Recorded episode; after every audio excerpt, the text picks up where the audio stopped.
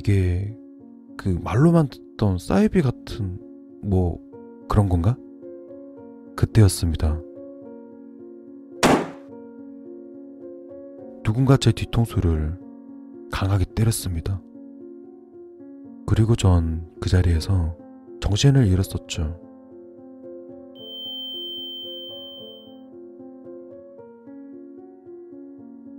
아, 머리야. 저는 아픈 머리를 감싸며 눈을 뜨게 되었습니다. 여기가 어디야? 씨. 사방을 둘러보니 작은 침대만한 좁은 방에 이불과 베개 말고는 아무것도 없었습니다. 그리고 제가 일어나는 인기척이 밖에서 들렸는지 방문의 손바닥만한 창 사이로 저를 쳐다보고 있었습니다. 저기요. 그런데 그 사람은 저를 보고 어디론가 뛰어갔습니다. 그리고 여러 사람들이 제가 있는 곳으로 뛰어오고 있는 것이 느껴졌습니다. 그렇게 문이 열리면서 건장한 남자 세 명이 들어왔었고 그들은 저를 사정없이 발로 밟기 시작하였습니다.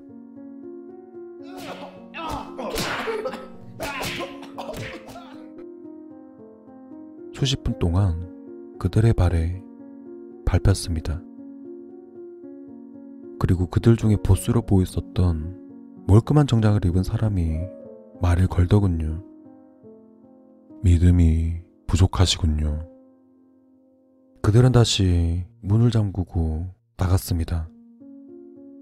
그리고 뒷날, 또 뒷날, 아무 이유 없이 그들에게 무자비로 밟히다 보니 이제는 발소리만 들려도 무릎을 꿇고 싹싹 빌게 되더라고요. 그리고 그들에게 아들이 집에 혼자 있으니 제발 보내달라고 무릎을 꿇어 빌었습니다. 그때 저는 이분들의 심리를 자극하지 않으려 세상 비굴하고 흥정스럽게 그들을 대처하게 되었습니다. 그리고 며칠이 지난지도 모르겠습니다.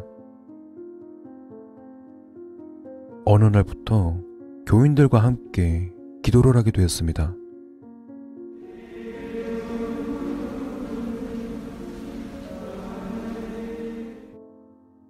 그리고 그때 제 손과 얼굴에는 그들에게 무자비하게 맞아 온몸 곳곳이 멍투성이었는데 기도를 하는 사람들은 제 모습을 보고도 아랑곳하지 않고 기도에만 열중하더라고요.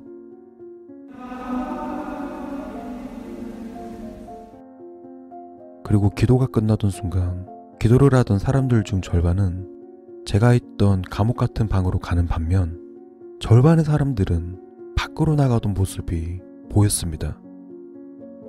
한 가닥의 희망이 보였었던 것이죠. 그리고 다시 감옥 같은 방으로 들어가 덩치 새끼들이 오기만을 기다렸습니다. 그렇게 방에서 기다리던 중 옆방에 있던 사람이 폭행을 당하고 문이 닫히는 소리가 들렸습니다. 이제 이쪽으로 오겠구나. 그리고 문이 열리자마자 제일 덩치가 컸던 녀석의 다리를 붙잡고 얘기했습니다. 믿음이 부족한 제 친구들을 이곳에 데려오고 싶다고 허튼 짓 하지 않고 반드시 돌아올 테니 밖으로 보내달라고 하였습니다. 그러나 다시 폭행은 시작되었고 그들의 뒤에 있었던 남자가 그들의 폭행을 멈추라고 하였습니다. 아마 그들 중 보스였었던 것 같았습니다. 그리고 저에게 이렇게 얘기하였습니다. 친구들을 데려오겠다는 말이 만약 거짓말이라면 제 목을 따 아들에게 선물하겠다고. 순간 그의 입에서 나온 아들의 말에 한없이 눈물만 흐르게 되었습니다. 그리고 얼마 지나지 않아 그들이 돌아왔었고 그중 한 명이 저에게 수갑을 채우게 되었습니다.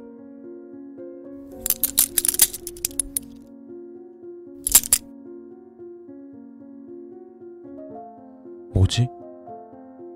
나를 무자비하게 때렸던 그 자식들 중 때리는 신용만 했었던 사람이 있었고 또 그들과는 어울리지 않던 순한 외모의 그 남자가 나의 팔목에 채우던 수갑 한쪽 손을 일부러 덜 채운 것 같았습니다.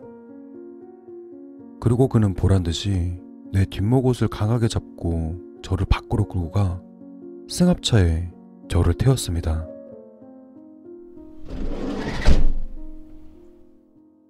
그리고 차에 타 있던 덩치가 큰 녀석이 저에게 친구들의 집으로 길을 안내하라고 하며 며칠 만에 그곳으로부터 나오게 되었습니다.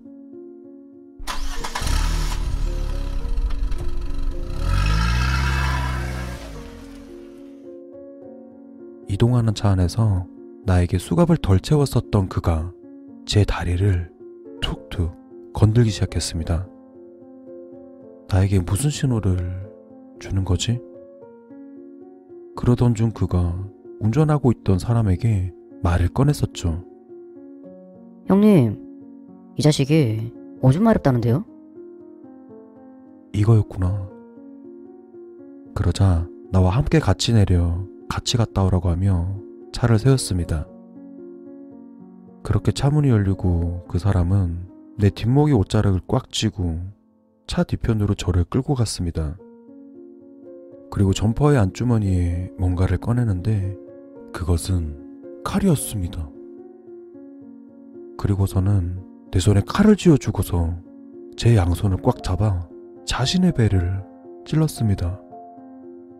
그리고 주머니에서 뭔가를 건네더니 빨리 도망가라고 하였고 한치 앞이 보이지 않는 어두컴컴한 산속으로 향해 올라갔습니다.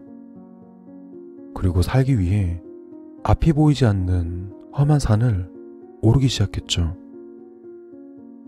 그렇게 한 시간쯤 산에 올랐을까요? 조금 전 저를 풀어준 사람이 건네준 쪽지를 보게 되는데 그 쪽지에는 제가 갇혀 있었던 곳의 주소와 또 여러 사람들의 신상 정보가 있었습니다. 그 사람도 아마 저와 같은 처지의 사람인 것 같았습니다. 그리고 이 쪽지의 의미는 신고를 하라는 의미였던 것 같았습니다. 전 있는 힘껏 다시 반대 방향으로 내려갔었고 어떤 마을이 보였었습니다. 정말 눈물이 났었고 하늘이 도왔습니다. 정신없이 그곳에 내려가다 보니 여러 사람들이 있었고 피투성이의 제 모습을 보자 그곳에 있던 사람들은 저에게 시선이 쏠리게 되었습니다. 그리고 전 그들에게 경찰에 신고해달라고 사정하였고 그때 어떤 할아버지께서 신고를 했다고 해주셨습니다. 그제서야 숨통이 트이더라고요. 그곳에서 평생 못 빠져나왔을 뻔했는데 그리고 그 사람이 절 도우지 않았더라면 저는 그들에게서 쉽게 벗어나진 못했을 것입니다. 그리고 조금 전 경찰에 신고해 주셨던 할아버지께서 이제 진정하라고 하며 물 한 잔을 건넸습니다. 감사합니다, 할아버지. 그리고 그가 내게 줬던 쪽지를 잊어버릴까 저는 양말에 쪽지를 넣어뒀습니다. 그리고 얼마나 지났을까요? 할아버지, 경찰은 언제 온대요? 그 순간 멀리서 승합차가 오기 시작했습니다. 설마 조금 전 그들에게서 달아났었던 그 차가 이쪽으로 향해 오고 있었습니다. 그리고 도망치려고 자리에서 일어난 순간 조금 전 저를 걱정했었던 마을 사람들이 제가 달아나지 못하게 제 사방을 둘러싸고 있었습니다. 그리고 저는 다시 그들에게 잡히게 되어 감옥 같은 이곳에 다시 오게 되었습니다. 그리고 저를 풀어줬었던 그 사람도 감옥 같은 방에 갇히게 되었습니다. 누군가 지금 이 글을 보고 계신다면 저 좀 살려주세요. 집에서 아들이 기다리고 있어요. 도와주세요.